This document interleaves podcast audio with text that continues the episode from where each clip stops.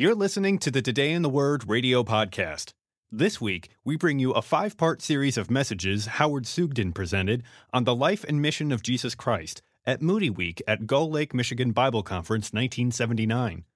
Howard Sugden was a pastor and conference speaker from Lansing, Michigan. Now, here is Howard Sugden on Today in the Word radio. On one occasion, H.G. Wells told the story of a man who had been challenged to spend a night in a haunted house. The reward for his spending the night there was a substantial sum. The man accepted the challenge and at the appointed evening made his way to the house of so called horror but he was not disturbed, for he was well equipped for the night. He brought with him a basket of candles. And he moved through the house in the beginning of the evening and he placed all these candles in strategic points, lighted. And then he sat down in his comfortable chair to spend the night and to claim the reward in the morning. And then suddenly it all began to happen. As though there was an invisible breath, the candle over here went out, and the one back there. And it moved from candle to candle to candle until the man was in total darkness. And horror gripped his soul. The candles in all the world had gone out. And Isaiah saw that day and wrote, The people who sat in darkness have seen a great light. Paul wrote about it, and he tells us of men whose minds were darkened because they were alienated from the life of God. And in that hour of darkness, God arranged to insert Himself in history. And the miracle of all the miracles in the world is the miracle that the eternal God has walked on this earth. God has been here. Now, how could he do this? Some years ago, down near Cedarville College in a little town, there was a seminary. And one of the great teachers in the seminary was a man by the name of Keyser, K E Y S E R. He wrote a book entitled The Philosophy of Christianity. And he has a great paragraph on this amazing miracle of God, and I read If man is to be redeemed, if a divine person is to come into the world, empty himself, appear in fashion as a man, put himself in man's place, and take upon himself the moral task that man himself, being a sinner, could not himself perform. In order to accomplish this great achievement, there must be three persons in the Godhead for only so could one divine person empty himself and refrain from the exercise of his divine power and still leave the throne of the universe occupied by its sovereign. Thus, two remaining persons of the Godhead could uphold the cosmos and at the same time sustain the divine person who had humbled himself by putting himself within the limits of time and space. Think of it. God putting Himself in the limits of time and the limits of space and becoming a man, a man. Jesus of Nazareth, a man, cries Peter. He was a man, and he enshrined himself in our human nature. Miracle of miracles. So that Paul, writing to young Timothy, could say to him, Great is the mystery of piety, the mystery of godliness. God was manifest in flesh. I must say that never in my life have I ever doubted the wonder of God incarnate in a person, and that person his son. Now we want to talk about it tonight. Have you, have you been to the Holy Land? One day a man walked in my study and said, Pastor Sugden, have you been to the Holy Land? I said, I have not. He said, Are you interested in going? I am not. Would you go if we gave you a trip? Well, that do put a different picture before you. that do. I called Mrs. Sugden and said, There's a man here wants to send us to the Holy Land. He wants us to see the Holy Land. So she said, Well, when does he want us to go? I told her the day she said, We're going. She makes some major decisions at our house, so we went. But the greatest of all things, I think, I don't know, but I think so, is to go to the fields of Bethlehem. To just go there and see the fields, and you know, the great, great, great, great, great grandchildren of those sheep are in the fields there right now. And they go, bah. You can tell it sounds just like they did that night so long ago. Imagine Shepherds watch their flocks by night, all seated on the ground. The glory of the Lord came down. And think of it angels scurried down the expressways of heaven.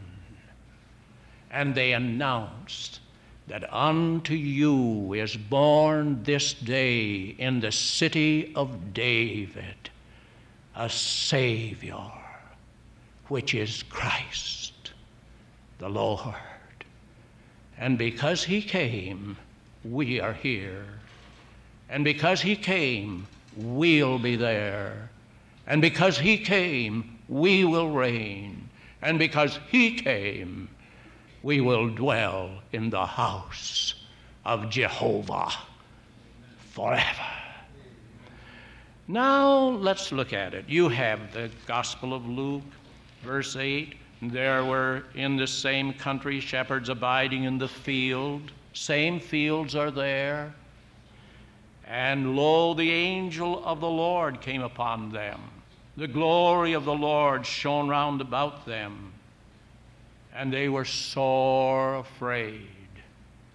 Usually, angels did not cause that much fear in Jewish people's experiences because they were familiar with angels.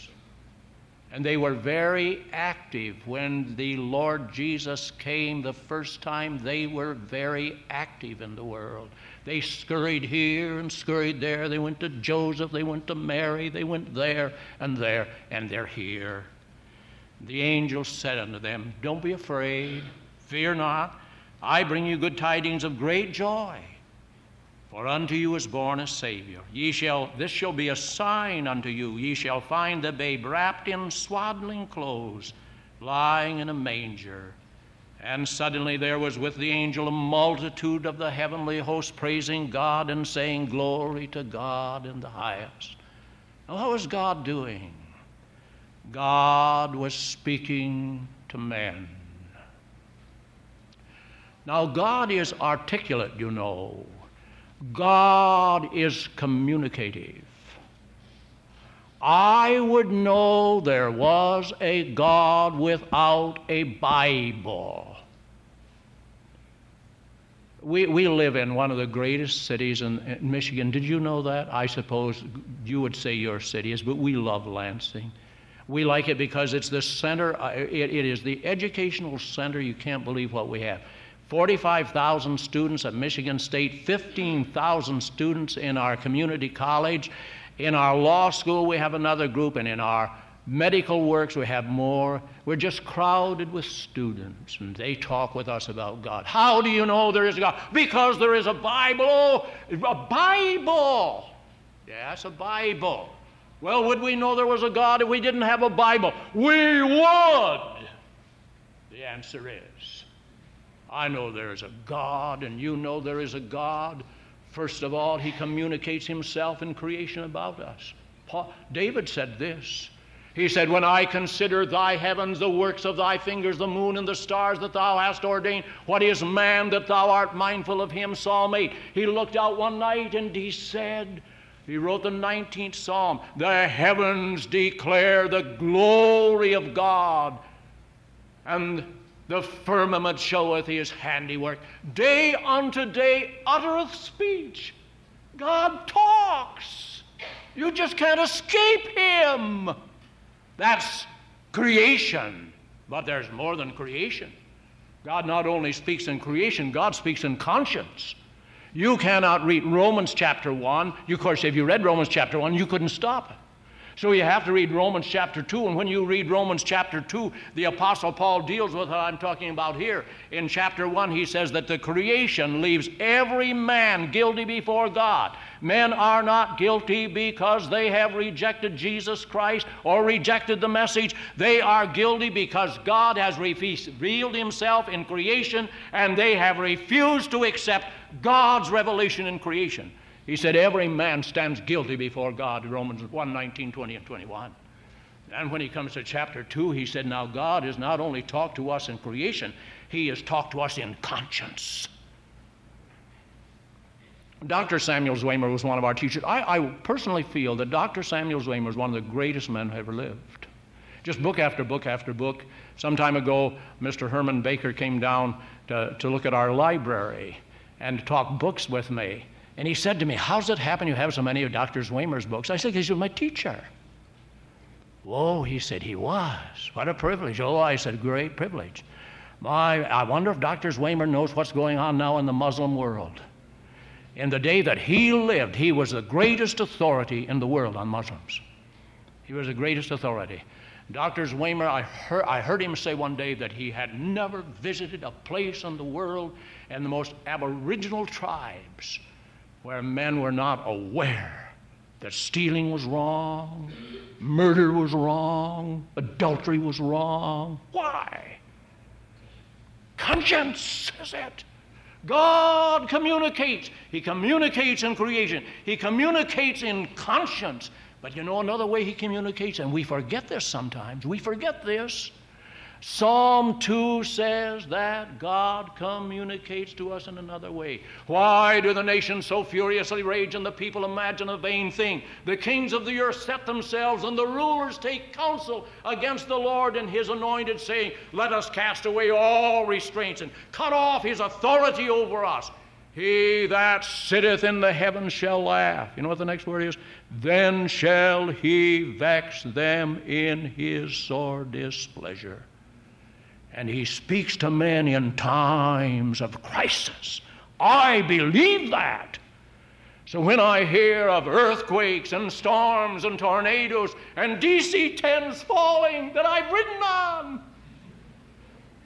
I realize that God is trying to say something to us today. He isn't passive. But there was a day when He spoke. And oh, that speech was so soft and wonderful. Unto you is born this day in the city of David a baby. Can you imagine? God, a baby? If you want attention, get a baby. They're the best attention getters in the world. Everything can be going normal in our house of God on a Lord's Day morning. Everybody's praising God and worshiping and some lady comes in with a little baby in her arms. She has escaped our nursery where babies cry to get in. And they, she comes in and sits down, and that baby starts to cry, and all the people in the congregation start paying attention to that baby and not me. Just terrible. You want to get attention? Get a baby. I think it was George H. Morrison who said this great word that God always speaks to men in ways that they can understand. He talked to the astrologers, no, the astronomers with stars. He speaks so men can understand, and everyone can understand the language of a baby. Who would believe that God would step out of the ivory palaces, undress himself all the way down, and become a span long. Can you imagine eternity and time snuggled on a peasant woman's breast? You know who he was? God with us. God speaking to you and God speaking to me in a baby, a span long. God gets our attention. Creation, conscience, crisis, incarnation. Jesus Christ. So it's God speaking.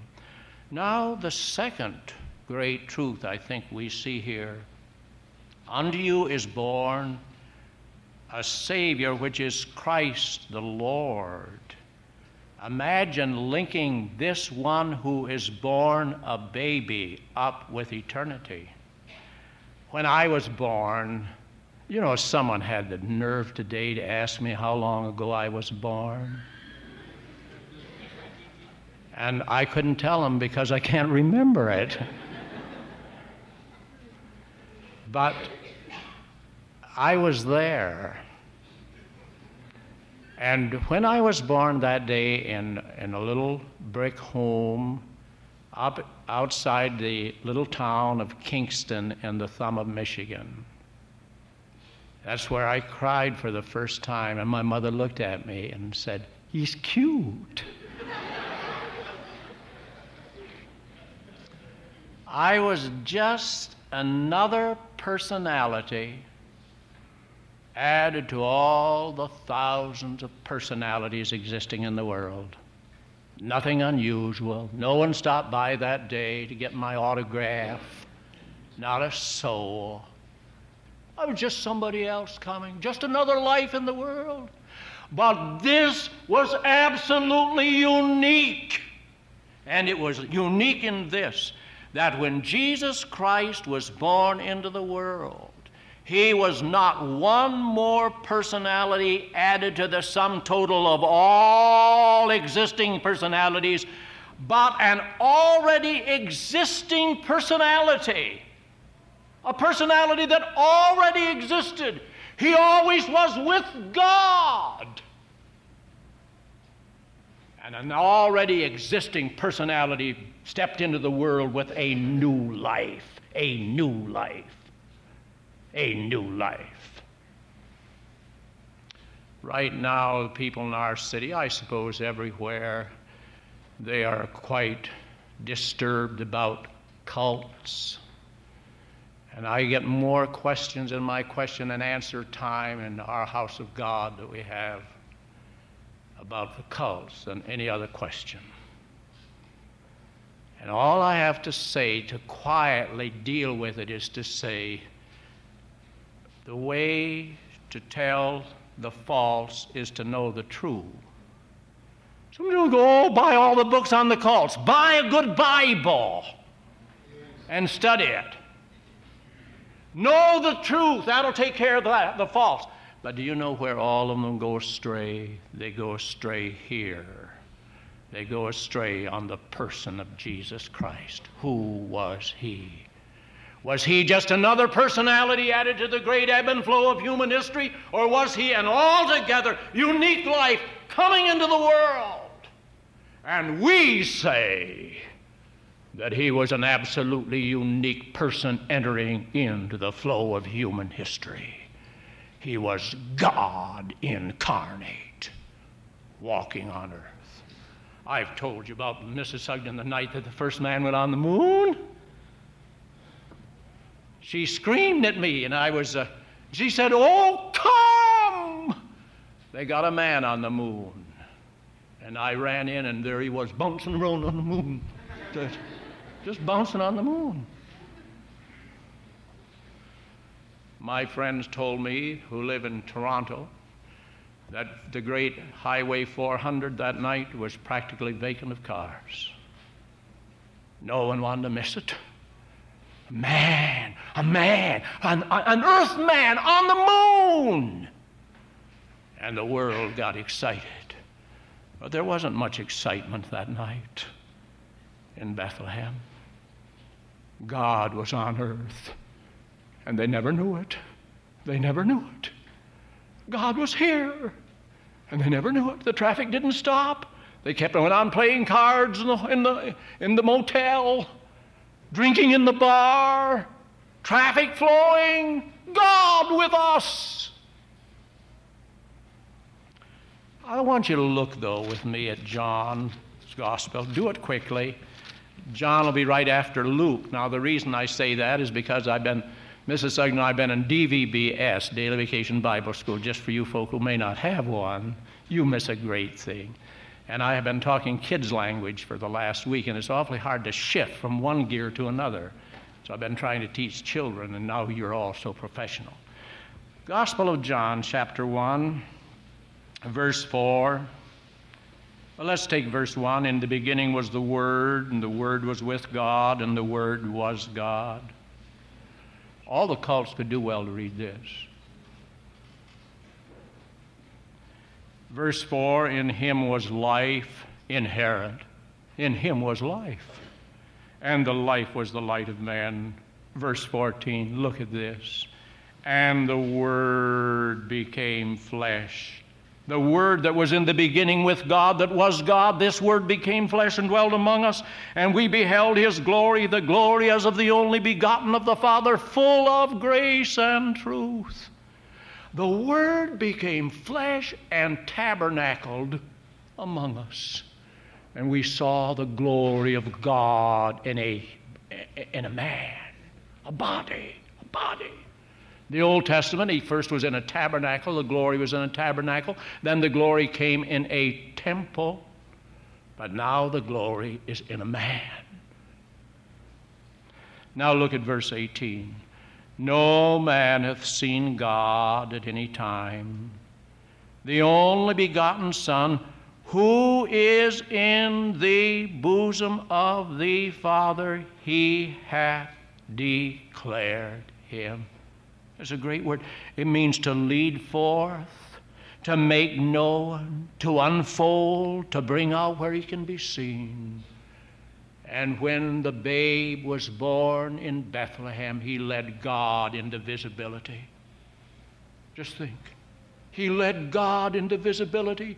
Now I know what God is like. How do I know what He's like? Jesus, the Lord. That's how I know what He's like. Now go to John 14. We'll have to go back in a moment. Some time ago, I had a, an invitation to a school here in Michigan, by the way. They sent me a nice invitation and said, Would you like to come down to our theological society in our college where most of the young men are preparing for the ministry? And would you like to come down? and spend an evening and teach us what Jesus thought about God. I thought that was cute. what Jesus thought about God. Well, I thought I'd love to go. And so I went that night. I'll never forget that night as long as I lived. Drove on campus and drove to the building, and the fellows were already coming in, and they had a, a, a good sized room. And I went in and just looked them over and walked down the aisles and shook hands with them. And as I did, I, I looked, and there was not a single Bible there, not one. Finally, I saw kind of a shy little guy come in, looked like I did when I was a farmer. And uh, he had a Bible. Just thrilled my soul, got goosebumps all over me. I said, Here's a guy with a Bible. So I went back and I shook his hand and looked, and his Bible had marks in it. That's a good sign. I said, You got your Bible? He said, Yes. He said, I'm Bible. I said, What about? Well, he said, You'll understand as you go on. That was a mild statement. So I said, I want to thank you for inviting me to come down and talk with you about what Jesus thought about God. I said, Because I have an authoritative word from him, I'll read it to you. And I started in with John 1 to read. In the beginning was the Word, and the Word was with God, and the Word was God. All things were made by Him, and without Him was not. And did you know passage after passage after passage simply states that Jesus Christ was God? He was God incarnate. Culminate, look at verse 9, John 14 and 9. Philip said unto him in verse 8, Lord, show us the Father, and it will be sufficient for us. He said, Oh, if we could just see God. Imagine the cry of this man. If we could see God, this is all we want, just to get one glimpse of God. And Jesus said unto him, Have I been so long time with you, and yet hast thou not known me, Philip? He that hath seen me hath seen thee. What's the next word, class? Father. Think of it. He said, Philip, when you looked on me as I have walked and worked and moved in your midst, you have seen God. I believe that. I heard dear Dr. McLean, when he was an older man, quietly say, No man can ever say that he has not seen God, because he that has seen him has seen the Father. Great word. God was communicating, and more than that, he was not only speaking, but he was entering into the flow of human history as an absolutely unique personality. Now let's take the third word that's used here. Unto you is born this day in the city of David a Savior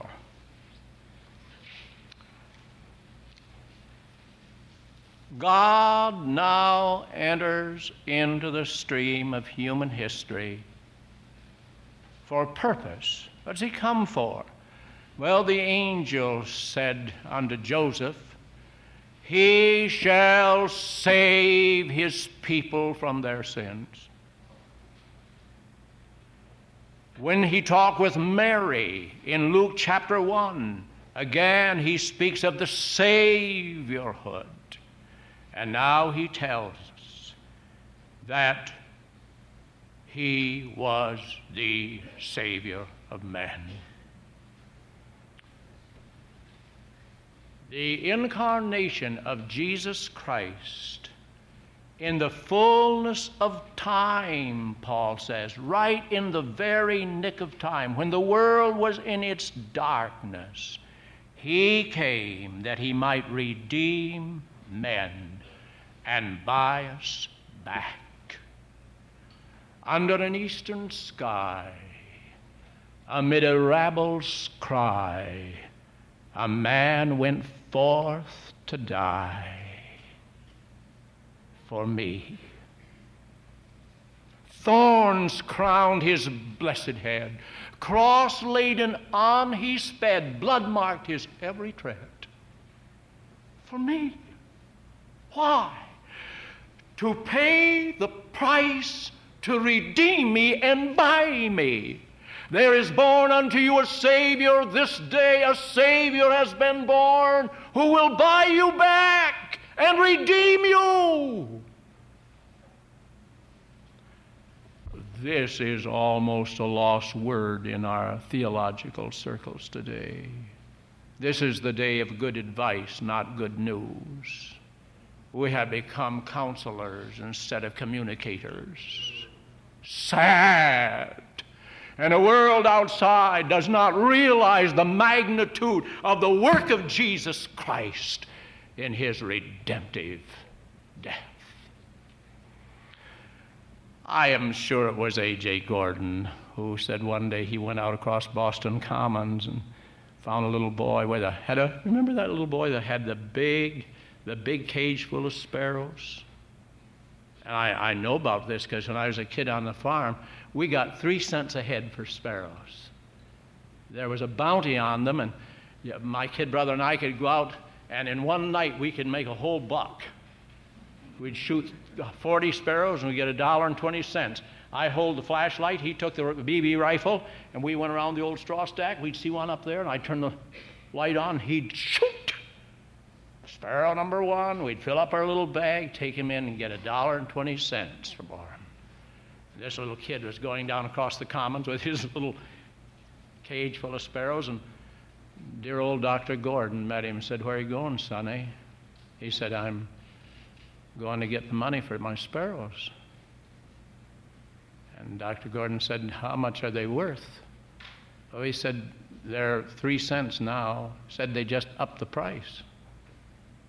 Dr. Gordon said, Do you know what I'll do? He said, No, what'll you do? He said, I'll give you five bucks for the whole lot. And the little kid sat down in the cage and said, looked up and said, I think you're nuts. but he said, You just bought yourself a cage of sparrows. And Gordon said he picked up that cage of sparrows and opened the door and he reached in his hand and took out the first sparrow. He looked at his little brown coat and he was so shaky and so nervous. And he said, I just held him in my hand and I put him up like this and stood there for a minute and then I opened my hand and threw him out in the air and he said, moved his wings and got his balance. And she said he flew off. And he said, as he flew away, I heard him sing, Redeemed, how I love to proclaim it. Redeemed, redeemed, redeemed. Listen, dear Christian, tonight. Do you thank him for that? That there was a day when he died to redeem you unto himself.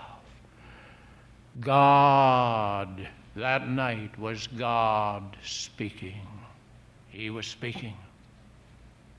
God that night was also God redeeming, sending his Son to be a Savior. Now let's take the last word. I, I, get this out of just reading the chapter, which you will do and which you know, and I'm sure which you have thought of many, many times. That as you have gone through the chapter and have seen God speaking and God entering and God redeeming, now you see God transforming. One of my favorite authors, as you know, is George H. Morrison.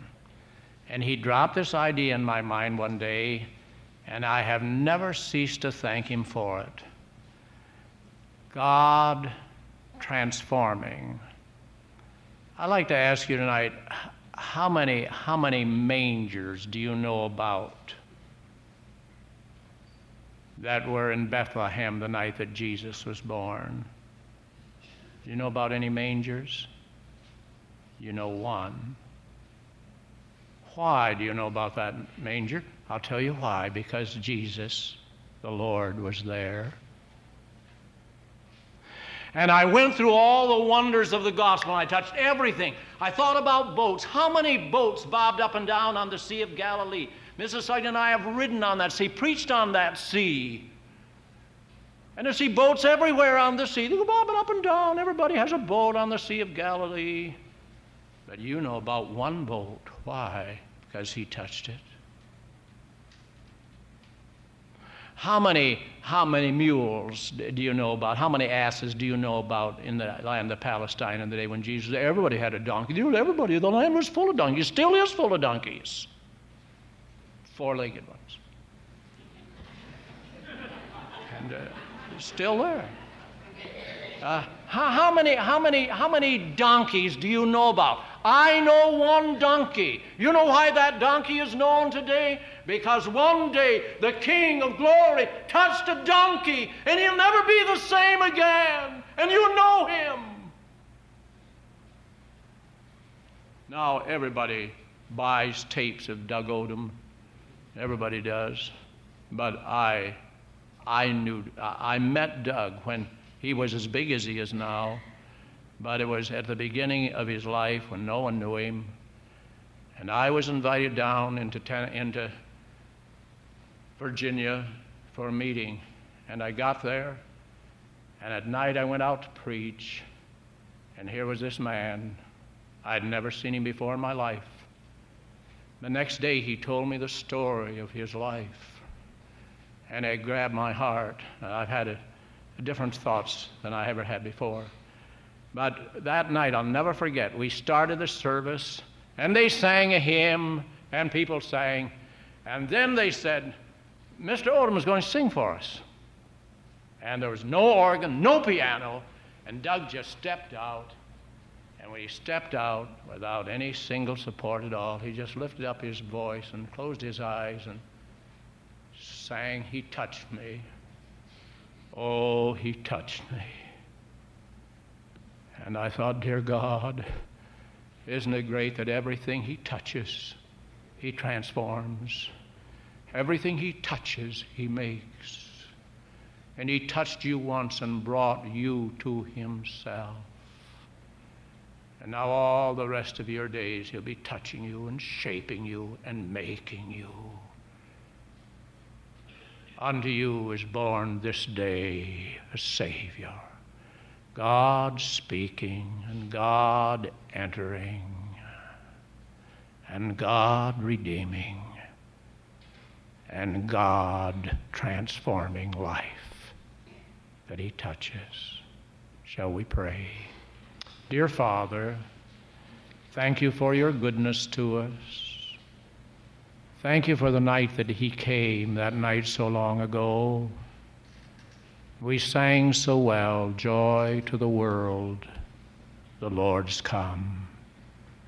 Thank you for sending Him and for His touching us in His redemptive purpose.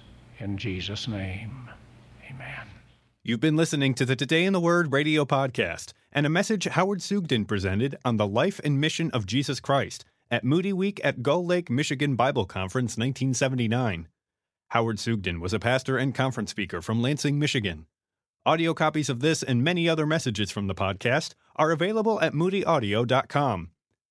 Today in the Word Radio is a production of Moody Radio, a ministry of the Moody Bible Institute.